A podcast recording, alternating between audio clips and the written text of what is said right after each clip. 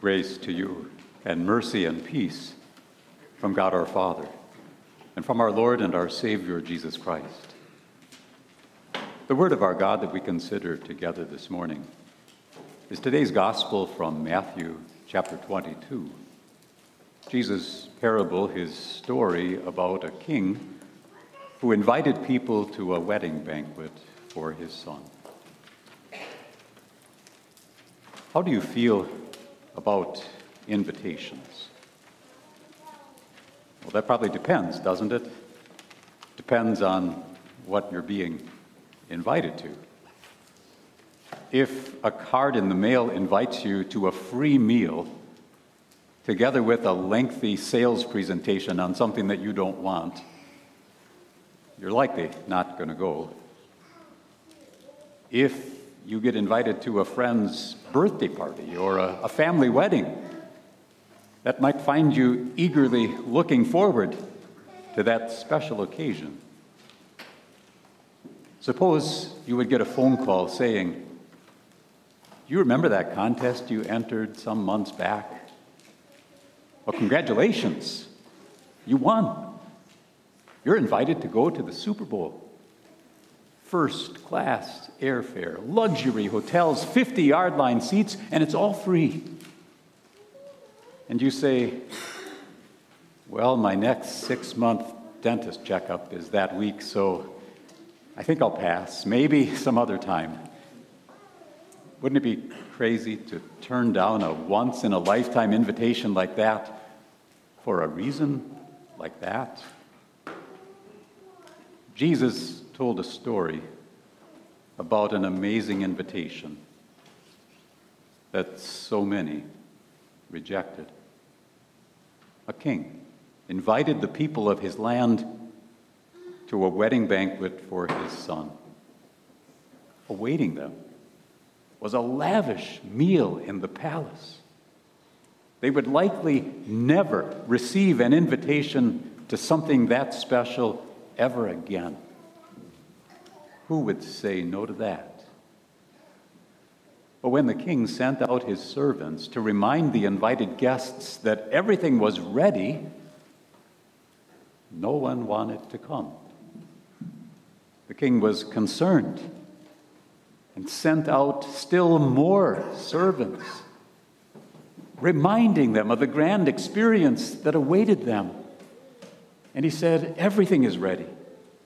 Come to the wedding banquet. But then things got ugly.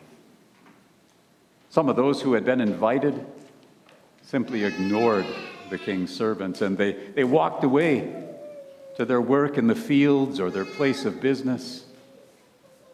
Others treated the king's servants with disdain and even killed some of them. The king couldn't just let that go. If they were going to reject his kindness, they would have to deal with his justice. He sent his soldiers to punish the rebellion. But amazingly, this king would not give up. He sent his servants out again, telling them to search for anyone and everyone that they could find and invite them to the banquet. And finally, people came. And the banquet hall was filled with guests who were enjoying the extravagant gifts that the king had prepared. Who's the king in Jesus' story? It is God our Heavenly Father. And from the time he said, Adam, where are you? He has been calling sinners to his side. Not to punish us for our sins, but to save us.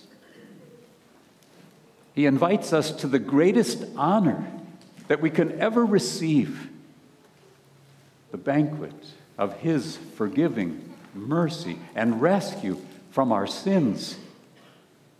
And this invitation is not just for a select few, it is for all.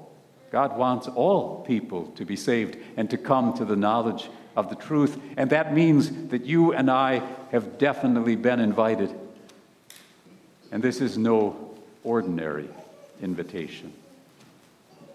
It is a vast, array of extravagant gifts of his grace. God's prophet Isaiah pictured it this way in our first reading The Lord Almighty will prepare a feast of rich food for all peoples, a banquet of aged wine, the best of meats, and the finest of wines. And the king himself paid the high cost of this banquet. In this case, the king paid the cost of his own son, whom he sent to live for us and to die for us. Our sinfulness would have forever disqualified us from his presence. So our Savior paid our way as he gave his own life, because the wages of our sin is death. And now look what is awaiting all of those who come in faith to the Heavenly Father's feast. Isaiah again pictures it like this On this mountain, he will destroy the shroud that enfolds all peoples. He will swallow up death forever. The sovereign Lord will wipe away the tears from all faces. God has prepared an eternity of no more death or mourning or crying or pain. Those who are at his heavenly banquet will never again hunger or thirst for anything, but will be filled with joy in his presence forever. Everything is ready. He is inviting you. He even sends his Holy Spirit so that you will believe that it is for you. So, what will we say to God's invitation? Is it possible that we would say no to God's amazing grace? Jesus' story tells us that it can happen. Jesus said, Many are invited, but few are chosen.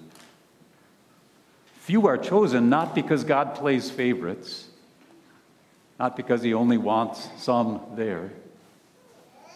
Few are chosen because so many say no. God wants everyone to live in his peace, but many do not want that for themselves. You and I likely know people who do not want what God wants for them because they want something else instead. We know that that can happen to us too. Jesus told of those in this parable who chose their work in the fields or their place of business instead of the king's banquet. Although it was not an evil or terrible choice they were making. Work, of course, is something good, something necessary.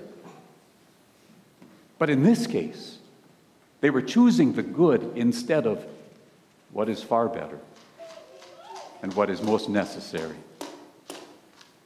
And that's where you and I need to be careful too. We can begin to focus on those things that have limited temporary value instead of on the one treasure that has greatest eternal value. It can be a gradual letting go of what is most needed. As we become busier and busier, and spiritual concerns slip into the background. When there are so many things that we can do right now, eternity can seem so far away. And seeking God's will gets put off for another time. And we start to say no to God's invitation. That king in Jesus' story kept sending servants to keep on inviting. And God does that too. God invites us each week to gather in his house. He gathers us around his holy word, and as we hear and learn it, he's presenting to us the preview of the eternal banquet of his grace that awaits us. But don't think of it as a tiny morsel. It is a feast of rich spiritual food that God presents before us, including forgiveness, full and free, in the suffering and death and resurrection of his own Son. As God's full name, Father, sent us back to that day when he personally placed his name upon us in our baptisms, when he created faith in our hearts, when he gave to us a brand new identity as his own child. In the bread and the wine of Holy Communion, he allows us to touch and to taste the very proof of his saving love our Savior's true body and blood offered upon the cross. God presents this vast assortment of spiritual food to strengthen us for the spiritual battles and struggles that we face every day. He lifts us above the busyness and the weariness of our violent world with the sure hope of what is waiting for us. Everything is ready. God is inviting you. Don't say no. Don't put it off for another time.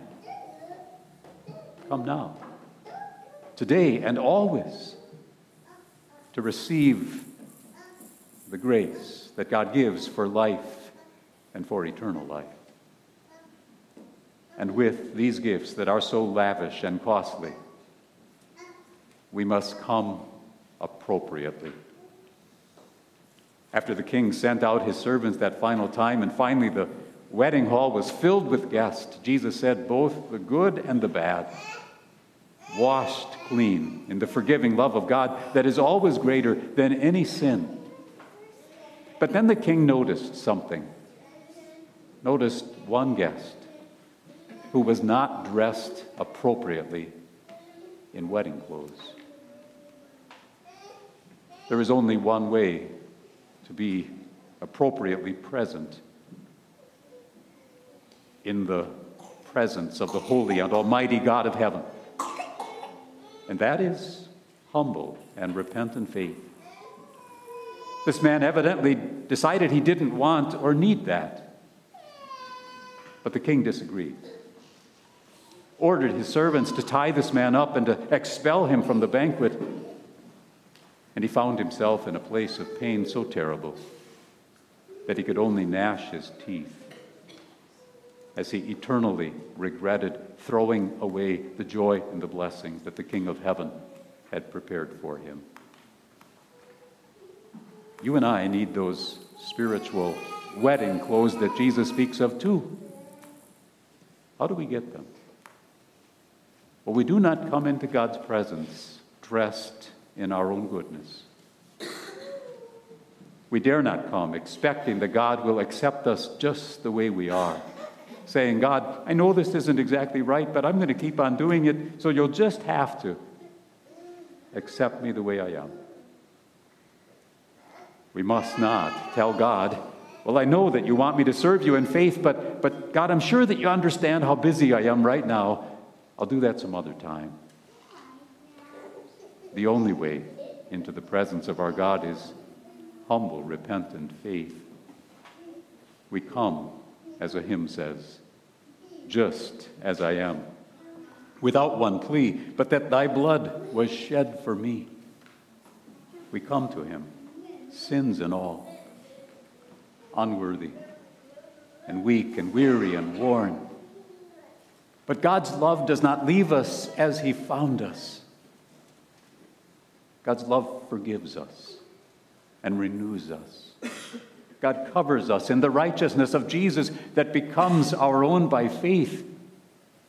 Our second reading talked about that righteousness that is by faith from first to last.